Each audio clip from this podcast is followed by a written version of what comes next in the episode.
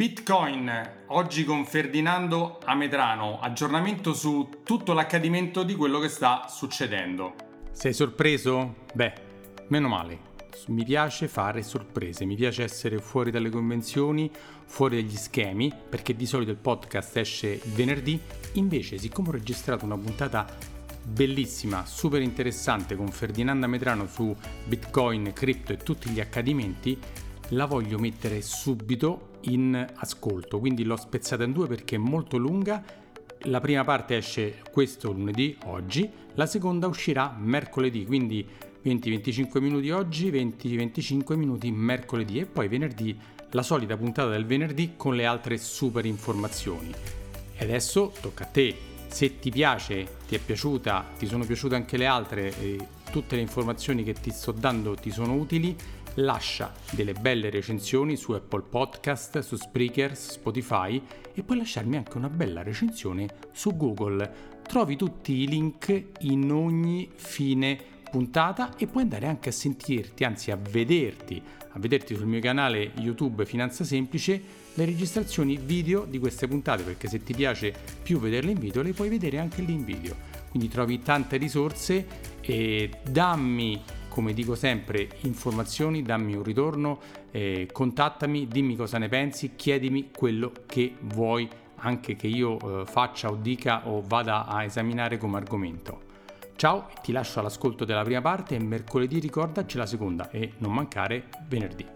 Ciao e benvenuto alla nuova puntata del podcast, video podcast Finanza Semplice di Alfonso Selva, che poi sarei io sono un consulente finanziario, lavoro per una grande banca a livello nazionale, mi occupo di banca, investimento, credito, finanziamento e assicurazioni.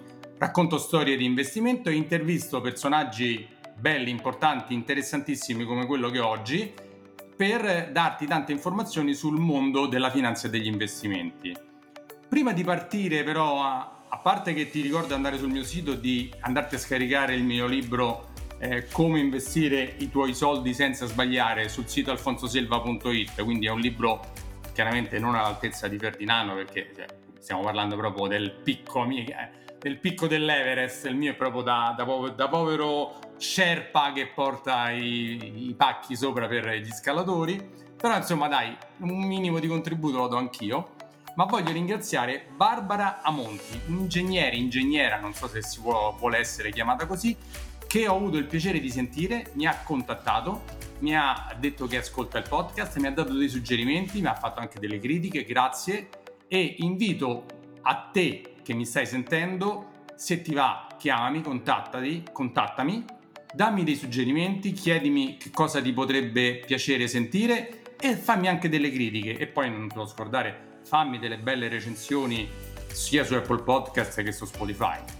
Bene, fatto il pippone iniziale di, di presentazione, andiamo a Ferdinando a Medrano. Allora, facciamo una premessa. Se non hai mai sentito parlare di Bitcoin e criptovalute, questa non è la puntata per te, perché daremo per scontato tantissime informazioni che abbiamo già fatto con Ferdinando, nella base, cioè cos'è il Bitcoin, tutte quelle domande proprio basiche vatti a sentire delle puntate precedenti. Oggi parleremo di cose un pochino più complicate perché chiaramente il professore cioè, non è che posso sempre trattarlo come se fosse della prima elementare, eh, cioè, sta il professore dell'università, Bicocca, insomma adesso ci racconta qualcosa lui, due parole e poi gli farò un po' di domande su aggiornamenti sul mondo Bitcoin, cripto e quant'altro. Ciao Ferdinando e benvenuto. Buongiorno Alfonso, ciao a te e a tutti i tuoi followers. Senti, vuoi dire velocissimamente chi sei, cosa fai, un po' il tuo background, molto veloce? Fisico di formazione all'università, poi 20 anni in finanza, tendenzialmente nell'ambito dei derivati come trader, come risk management, poi scopro Bitcoin nel 2014, me ne innamoro, provato in banca a fare delle iniziative importanti, sistemiche, ma ai tempi erano troppo... Eh, era troppo presto, forse ancora troppo presto per un certo settore finanziario italiano. 2018 ho lasciato la banca e da allora faccio l'imprenditore con un'azienda prima chiamata Digital Gold Institute, che è un centro di RD, come si dice, ricerca e sviluppo, poi consulenza e formazione, e da quella consulenza poi è nata nel 2019 CheckSig, che è oggi il mio impegno principale, è una società che aiuta uh, a investire nel mondo cripto uh, gli investitori privati e gli investitori istituzionali. Uh, in qualche maniera ci muoviamo come se fossimo una banca private Bitcoin, non siamo banca, eh, non abbiamo licenza bancaria, ma quello è il mindset, l'atteggiamento, e poi soprattutto forniamo ai grandi gruppi la possibilità di accedere appunto al mondo cripto. Ad esempio, l'app di Tinaba che consente di comprare e vendere cripto in realtà lavora poi dietro le quinte con noi di CheckSig, sia per la compravendita che per la custodia. Sei anche un professore, ho detto, dove insegni? Ah, certo, eh, insegno in tante università italiane, quella storicamente a cui sono più legato è Milano Bicocca, ma ho insegnato in Cattolico, ho insegnato al Politecnico, insegno in statale e poi quest'anno ti do un'anteprima, dovrei insegnare anche a ESSEC a Parigi. I temi in passato erano interest rate derivatives, da quest'anno in avanti ormai è solo Bitcoin e blockchain. No, questo l'ho voluto sottolineare perché sei sia pratico che hai lavorato nella finanza per tanti anni, quindi non sei un fisico che sa solo di fisica ma sa di finanza, sei un professore quindi ne sa anche di teoria e in più sei anche un imprenditore perché con CheckSig lavori, ti sporchi proprio le mani tutti i giorni sul, sulla parte Bitcoin con tutti i clienti. Ma sì, ma diciamo che delle cose di cui mi appassiono tendenzialmente sono un po' totalizzante, no? E del fenomeno Bitcoin, avendone apprezzato una rilevanza che a mio avviso è epocale, ho cercato di farne prima il mio interesse di studio per comprendere e poi professionale. Eh, perché come, sa, come dici spesso tu e come sanno chi ti segue, mai investire in cose che non si capiscono, quindi meglio metterci sempre un attimo la testa, comprendere. Pensa che io sono partito estremamente scettico, ero convinto che Bitcoin fosse una truffa, anche perché... Una sola, come una diceva sola, una sola. anche perché è un ecosistema pieno di truffatori purtroppo ancora eh. oggi e di ciarlatani e poi però ho visto che è un po', io dico sempre, una specie di corsa all'oro. Nella corsa all'oro ci sono tantissimi fuorilegge, ubriaconi, no? furfanti, però l'oro c'è e luccica, attenzione ai compagni di viaggio, bisogna fare i compiti a casa prima di partire per il mondo cripto. Allora, come dicevo, le basi già le abbiamo fatte in altre puntate. Lo sai che le tue puntate sono tra le più scaricate e seguite di tutto quanto il mio podcast? Insomma, sono arrivato quasi a 200, eh, ma le tue quante abbiamo fatte? 4, 5 già, no? Mi sembra una cosa del genere. Sì, ma mi fa piacere. Io devo dire eh, da sempre una genuina passione divulgativa, no? Poi mh, l'insegnamento in università ovviamente non è poi divulgazione, diventa un po' più rigoroso ma alla fine anche lì c'è l'idea di aiutare le persone a comprendere quello che sta accadendo. Quindi se è utile a qualcuno mi fa solo piacere. È utilissimo perché guarda, tante persone si sono avvicinate anche agli altri temi che tratto e chiaramente non è che tratto solo il Bitcoin, ma tratto quelli che sono i temi più normali delle persone come investire, le azioni, le obbligazioni, il conto corrente, la, la parte assicurativa, però tanti magari attratti dallo specchietto criptovalute, no? che non ne sanno un granché, vedono scritto Bitcoin, criptovalute, cliccano, ascoltano e poi magari scoprono anche il resto. Quindi per una parte di persone che pensa che la finanza sia solo una cosa complicatissima, eh, sapere che, che, sanno anche altre cose, anche io sono molto divulgatore, no? faccio il mio lavoro è consulente finanziario, però quando faccio queste cose le faccio per divulgare le, le informazioni finanziarie. Infatti, vedi, proprio prima di questa nostra chiacchierata, purtroppo ho fatto l'ennesima conversazione con una persona truffata, no? Allora, veramente io dico attenzione, se volete fare un investimento in cripto, ad andare soltanto da intermediari che abbiano, che siano peraltro adesso lo possiamo dire in Italia autorizzati, cioè c'è finalmente un registro dei cosiddetti Crypto Asset Service Provider, quindi delle aziende autorizzate a fornire servizi.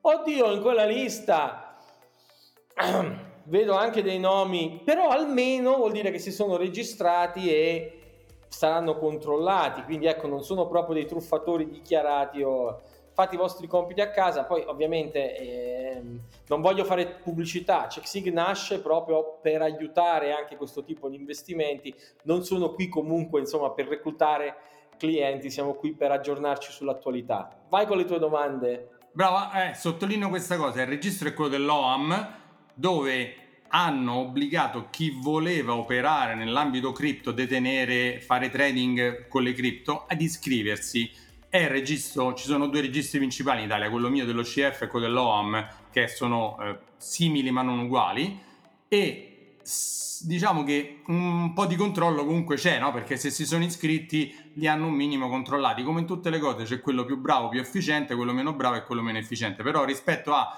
tanti clienti che sento che vanno su eh, trading di asiatici eh, di qualsiasi parte del mondo. Cioè, il sito della Consob è pieno ogni settimana di dozzine di segnalazioni di siti truffa e quindi almeno quelli, almeno quelli proprio evitiamoli.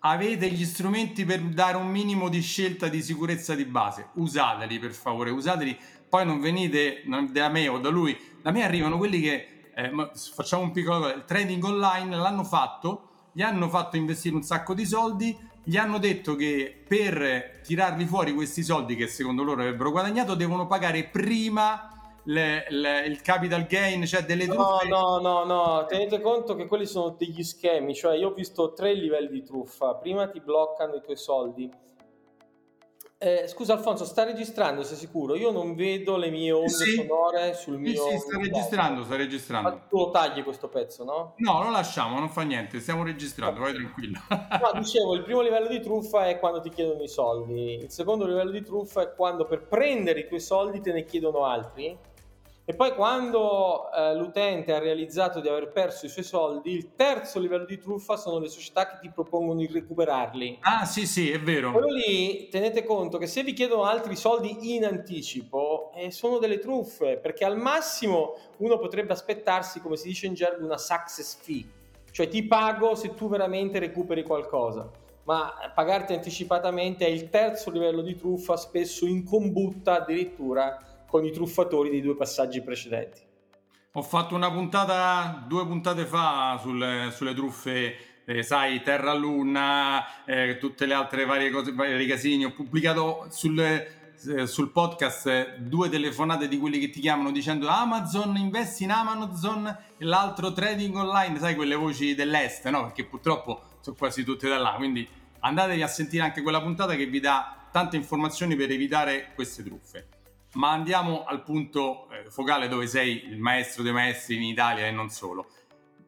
Eh, no, no, eh, fa, fammi gloriare un po', insomma, c'è ospite Ferdinando Medrano che, voglio dire.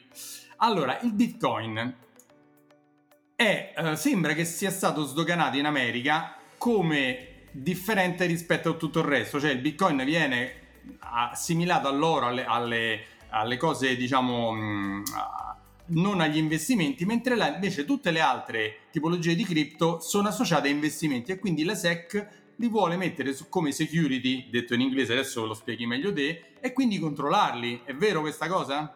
Beh, allora sì, ci sono diverse dichiarazioni, l'ultima proprio settimana scorsa di Gensler, che è il presidente della Security Exchange Commission, cioè l'equivalente della Consob americana, che ha detto più volte che a suo avviso la maggioranza dei crypto asset, delle criptovalute, sono tutte strumenti di investimento e quindi andrebbero controllate dalla SEC, dalla Security Exchange Commission americana, eh, dicendo che l'unico che, di cui si può dire che non è eh, un strumento di investimento è Bitcoin perché è più assimilabile a oro digitale e quindi in quanto tale andrebbe trattato, va trattato, lui auspica, dall'autority americana che si occupa delle materie prime, cioè la CFTC.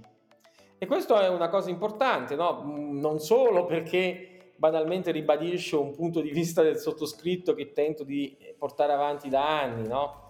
Bitcoin non ha un vero emittente, e quindi da questo punto di vista si classifica come una materia prima digitale. Eh, per me è oro, per qualcuno è paglia, ma possiamo avere opinioni diverse.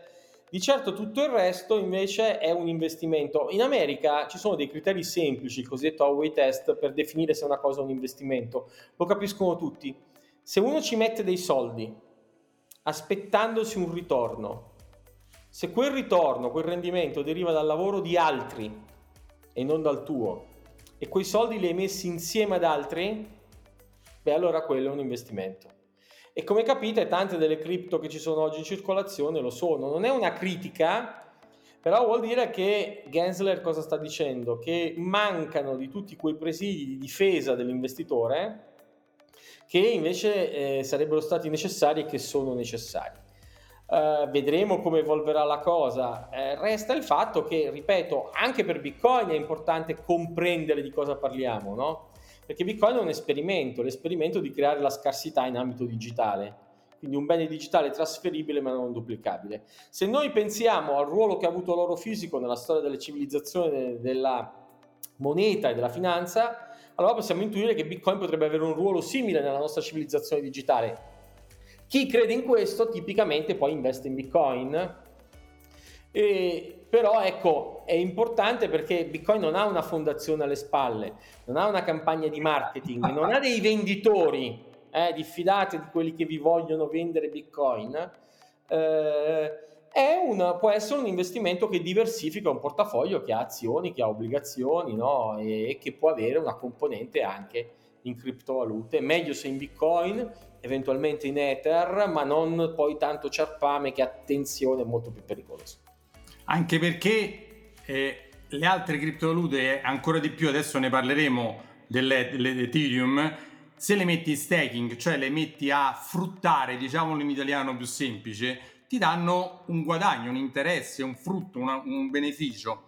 E Bitcoin no, lo metti lì, poi oh, se cresce cresce, se scende scende, è come l'oro, l'oro non è che ti dà un interesse mensile, annuale, l'oro sta là, se lo lasci lì se cresce bene. Toccando, tu stai toccando il cuore dell'attualità del dibattito proprio regolamentare americano, perché proprio ieri o l'altro ieri, Gensler, sempre lui, diceva attenzione che quando mettete a rendimento le criptovalute, e ci sono delle criptovalute come Ethereum appunto che nativamente adesso con questo cambiamento protocollare possono essere usate per avere un rendimento e questo diventa chiaramente un investimento, una security e quindi ci sono degli scenari regolamentari che potrebbero essere problematici più avanti. Con Bitcoin tutto questo non c'è, ma per un fatto, cioè Bitcoin vuole tutto sommato essere semplice, sicuro, stabile, affidabile nel tempo. Ethereum, che pure io rispetto, pur senza credere molto nella sua proposizione, invece vuole essere qualcosa di estremamente dinamico, versatile, sofisticato e chiaramente però questo fa correre dei rischi maggiori di natura diversa rispetto a quelli di Bitcoin. Allora, abbiamo parlato di Ethereum e parliamo della notizia della settimana, che era una cosa che aspettavamo da 3-5 anni. Quant'era? Più o meno, più o meno, esatto. Cosa del genere. Il famoso merge, che la prima volta che l'ho sentito, ero anche con te una volta, siamo andati insieme a una conferenza, io dicevo, ma che, che è sto merge? Poi ho capito, merge è innesto, no? Innestare. Cioè, adesso la spieghi meglio tu. Allora, Ethereum è passato dalla famosa proof of work alla proof of stake, cioè da quello che oggi è tanto reclamizzato, tanto consumo di energia, poco consumo di energia. Poi spieghiamo anche perché, prima tanto e poi poco, no? C'è stato questo grande cambiamento che, di cui tu dubitavi molto, perché l'avevano rimandato, rimandato e rimandato, è arrivato. Che è successo? Raccontacelo un attimo. Sì, eh, appunto, io dubitavo nel senso che più volte hanno mancato questa promessa, poi finalmente, appunto, dopo tanti anni siamo arrivati al momento della verità e finora sembra essere stato un aggiornamento del protocollo della piattaforma Ethereum che non ha causato problemi. È l'innesto, appunto, sulla storia transazionale di Ethereum, che resta quella che era, di un algoritmo di consenso diverso, cioè è stato innestato proof of stake rimuovendo proof of work. Proof of work, siccome noi parliamo sempre di registri contabili, no? le blockchain sono un registro contabile, chi aggiorna questo registro? Come facciamo a essere sicuro che sia onesto? Nell'ambito proof of work usato ancora da Bitcoin bisogna fare un grande lavoro computazionale e siccome questo lavoro costa, allora chi lo fa è incentivato a essere onesto perché se lo fa in maniera disonesta poi non viene remunerato. E allora dice se lavoro meglio lavorare onestamente visto che questa è l'unica possibilità poi di essere remunerato. Invece Ethereum ha scelto che l'aggiornamento del suo registro viene fatto in base a quanti Ether, quindi la valuta della piattaforma Ethereum, tu hai accantonato in un deposito di garanzia. Mi sembra che oggi il minimo sia tre, avere 32 Ether, vero? Sì, ma 32 Ether poi in realtà eh, non fai niente, quindi si sono creati dei grandi conglomerati che raccolgono gli Ether di tutti e li mettono, come si dice, at staking, cioè li accantonano a garanzia. A garanzia di cosa? Del fatto che aggiornano il registro contabile di Ethereum, vengono remunerati, se avessero aggiornato il registro in una maniera malevola, cioè facendo delle truffe, sarebbero puniti con il sequestro di quanto è stato accantonato. Ovviamente sono due paradigmi di sicurezza diversa perché in Bitcoin in qualche maniera tu paghi all'inizio col tuo lavoro, quindi con l'energia elettrica, il costo di quello che stai andando a fare e poi vieni remunerato. In Ethereum prima vieni remunerato e poi se hai truffato vieni punito, che come puoi capire è intrinsecamente un pelo più fragile, no? Perché poi quando hanno fatto una malversazione, speriamo che veramente li vadano a prendere, riescano a punirli, no? Cioè, come si dice, metti gli sale sulla coda. Esattamente, quindi per carità, ad oggi sembra funzionare, è un grande esperimento, io non tifo contro, però dico attenzione perché poi il code base di Ethereum, cioè il codice proprio informatico, è 10-15 volte più complesso e più ampio di quello di Bitcoin, quindi è più facile che abbia dei bug, degli errori, delle vulnerabilità. Insomma, comunque un esperimento coraggioso perché è la prima volta che su una rete eh, di criptovalute di rilevante eh, importi economici si tenta la proof of stake. Vedremo come andrà. Ah, ecco, concludo, ovviamente proof of work richiede lavoro e energia elettrica, proof of stake richiede soltanto possedere Ether. E quindi consuma meno energia elettrica e per questo è più verde, più sostenibile. E lasciami dire con un minimo di malizia strizza l'occhio un po' di marketing alla sensibilità attuale. La sensibilità ambientale è legittima, eh? non dobbiamo fare una pattumiera di questo mondo, però ricordiamoci che Bitcoin consuma largo circa poco, un, poco più di un ventesimo di quello che consumano i condizionatori d'aria a livello globale, quindi sono consumi rilevanti ma non sono consumi inimmaginabili. Eh. Poi volevo fare con te una, una, una cosa che ho pensato, no? che che Bitcoin è molto democratico ed è difficilissimo da andare a rovinare, inquinare in qualche modalità. Se tu concentri in poche persone che hanno tantissimi soldi, perché riandiamo all'accentramento, no? se io devo avere non 32 ma magari tantissimi Ethereum, vuol dire che devo avere tanti soldi, devo diventare una mega banca praticamente e questo controllo e consenso è poi nelle mani di molto pochi, no? Per quanti possono essere, boh, 50, 100 rispetto ai nodi Bitcoin eh, che sono sparsi in tutto il pianeta e anche io da piccolo, da piccolo, da piccola persona posso avere un mio nodo Bitcoin perché è molto eh, light da farlo, è molto semplice, non è richiesto che io abbia, che no, 10 Bitcoin, ma posso avere anche 0,00 eh, il controllo, diciamo, come hai detto tu, c'è la fondazione, e il controllo è, viene nelle mani di pochi. E l'Ethereum potrebbe essere sempre di più un domani bloccato, vincolato, eh, controllato da, dal regolatore, quindi andiamo sui discorsi della privacy, dei, dei problemi tirannici, dei problemi di, di, controllo degli stati che poi fanno delle cose, eh, diciamo, di, di, controllare le persone e di, di andarli a privare della loro libertà non sei d'accordo? Allora, assolutamente, tu hai assolutamente ragione nella sostanza. Ovviamente ci sono sfumature tecniche molto sottili che bisognerebbe precisare, non è questo il luogo, però proviamo a chiarire due o tre aspetti. Bitcoin come ethos, proprio come idea di natura, no? chi lo sostiene, chi lo sviluppa, è molto attento alla decentralizzazione, quindi non avere una governance, un governo centralizzato, e alla incensurabilità ha dei punti deboli, ma per esempio questi punti deboli sono percepiti come punti deboli e tutti gli sviluppatori lavorano per ridurli. No? Abbiamo visto che ne so, il mining Bitcoin essere proibito in Cina, non è che la rete Bitcoin è crollata. C'è sempre, è sempre in Cina. Viceversa, lato Ethereum, quello che si nota è una certa spavalderia, no? eh, poco o meno preoccupata dei temi di decentralizzazione e di incensurabilità. Lo vediamo perché, per esempio, le grandi pool di mining, di pool di staking, cioè i grandi gruppi appunto che accantonano Ether per poi validare i blocchi, finalizzare i blocchi, eh, essendo legal entity, cioè delle persone giuridiche incorporate in degli stati, tipicamente anche negli Stati Uniti, eh, poi sono soggette alle censure. Proprio qualche settimana fa c'è stato un bando di Tornado Cash, che è un, uh, un tool che esiste online per anonimizzare le, le, le, transazioni e per esempio è chiaro che già questi attori che appunto fanno staking hanno detto chiaramente che se fossero costretti a censurare le transazioni dovranno o adeguarsi alla censura o smettere di fare quel lavoro. Eh, questo crea delle preoccupazioni. Anche in Bitcoin il mining, bada Alfonso, è centralizzato in pochi attori, ma per esempio si sta già lavorando alacremente a modalità del, dei consorzi, delle cooperative di mining che diano potere non al gestore ma al singolo nodo. Quindi insomma c'è proprio una strada diversa. Probabile che Ethereum per carità potrebbe anche avere successo proprio come una soluzione ibrida e versatile che ha a metà strada tra le soluzioni centralizzate del vecchio mondo e le soluzioni decentralizzate completamente come quella di Bitcoin. Eh.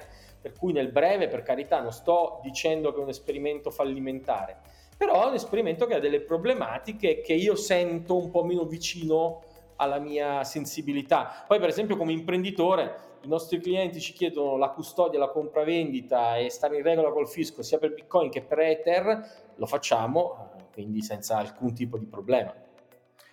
Anche perché l'altra critica che ti ho sentito dire anche a te, che rinnovo qui, è che essendo centralizzato Ethereum, essendo che c'è una fondazione, essendo che c'è eh, Vitalik e altri che lo controllano, è comunque possibile gestirlo in modalità autonome rispetto a Bitcoin. Vediamo, nel passato c'è stato un...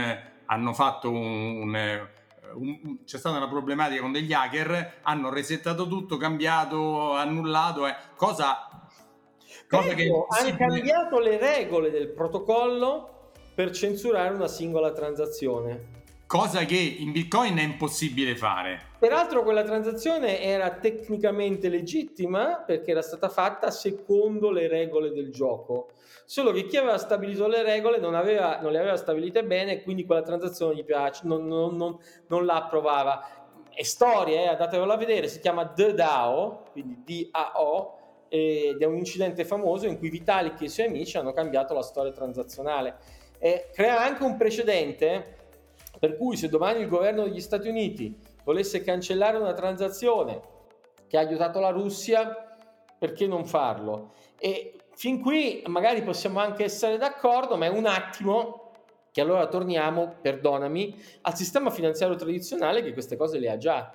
Allora, o l'innovazione è un oro digitale incensurabile, inconfiscabile, oppure non è oro, perché a quel punto sono transazioni finanziarie come le altre. Però ecco, non mi, non mi solleticare oltre nella vena polemica contro Ethereum, perché io non voglio sembrare un contrario, un fazioso, un tifoso. Io ragiono in termini tecnici. Io per primo nel 2015-14, quando c'è stato eh, il lancio di Ethereum, ci avevo creduto. Poi diciamo sono rimasto un po' deluso vedendo come è stato gestito dopo. Peraltro chi avesse investito in Ethereum nell'ultimo anno ha fatto più soldi di chi ha investito in Bitcoin, quindi eh, poi ricordiamoci che nel, nel breve, nel medio il mercato può avere dinamiche che come dire, il mercato può anche non essere d'accordo con Ametrano, eh? non no, si certo. trucco in tal senso. Eh, il mercato, diciamo, gli investimenti non guarda tanto alla cosa centralizzata, non centralizzata, dice dove faccio soldi, dov'è il business, dov'è che guadagno di più e va là. Cioè, soprattutto nel breve termine, il mercato è, non è democratico, è, puntato al, business e al guadagno. Questo. Ma questa è la croce delizia del mondo cripto, parliamoci chiaramente, è cresciuto tanto perché appunto... Eh, crescendo tanto diventava un miraggio di ricchezza semplice per tutti e quindi tutti andavano lì e poi anche per questo siccome i bitcoin purtroppo non si possono ancora comprare in banca eh, tanti truffatori che hanno spopolato al tempo stesso è anche il problema perché poi adesso il mercato è molto finanziarizzato cioè vede tanti attori istituzionali che ovviamente eh, possono anche vendere. Cioè per esempio noi abbiamo due parametri molto strani. Da un lato il numero di bitcoin immobilizzati, cioè che non stanno sulle borse per essere comprati e venduti, continua a crescere, il che dimostra che la maggioranza degli investitori li tiene per un lungo periodo. Al tempo stesso però la frazione residuale che compra e vende sul mercato è quella che determina in maniera più significativa il prezzo e quindi abbiamo visto grandi tracolli. Ricordiamolo anche per dare un'idea dei rischi. A novembre il Bitcoin era 70.000 dollari, oggi che parliamo è 20.000 dollari. Certo, però ricordiamoci anche che due anni fa era 3.500 dollari e che 11 anni fa era a un dollaro. No? Quindi se uno lo guarda e, nel lungo periodo... No, siccome uh... siamo tutti e due un po' vecchietti, ricordiamo che anche i mercati azionari hanno degli alti e dei bassi enormi. Ricordiamo che ne so, uno dei più famosi Amazon. Amazon nel 2000 io c'ero, ero già lavoravo, facevo il consulente finanziario, crollò insieme con tutto il resto del mercato per la bolla .com.com. In due anni perse il 94% del suo valore. Eh, no? Oggi Amazon è osannato, eh, tutti lo vogliono, tutti lo vogliono comprare, però in quel momento crollò miseramente con tutto il resto. Il 90-95% di quelle aziende sono sparite, qualcuna è sopravvissuta e ha fatto dei guadagni altissimi, ma nessuna ha fatto lo stesso guadagno che ha fatto il Bitcoin. Assolutamente, Bitcoin resta l'asset più performante dell'ultimo decennio, quello che ha reso di più. Poi oh, bisogna, come dico sempre da consulente finanziario, diversificare, capire, eh, sapere cosa si sta facendo, non mettere tutti i soldi nella stessa cosa, mai comprare, che ne so, ho 100.000 euro, compro 100.000 euro di Bitcoin. Di Bitcoin. No, no, no Anche perché no. qui bisogna capire, io lo ripeto, un esperimento ardito di creare l'equivalente digitale dell'oro. In quanto esperimento potrebbe fallire, quindi non metteteci tutti i vostri risparmi. Al tempo stesso Starne fuori completamente però potrebbe voler dire perdere un cambiamento storico, epocale e non è ragionevole. Quindi investite nelle cripto, in particolare in Bitcoin, quello di cui potete ragionevolmente fare a meno nel breve o nel medio periodo senza strapparvi i capelli che vabbè io e te non ci abbiamo più ma insomma Bene, finisce qui la prima parte, la seconda parte a mercoledì. Ah, e non ti scordare che se vuoi una consulenza con me sul mio sito alfonsoselva.it o sulle note dell'episodio trovi il link per richiedermi una consulenza gratuita. A mercoledì.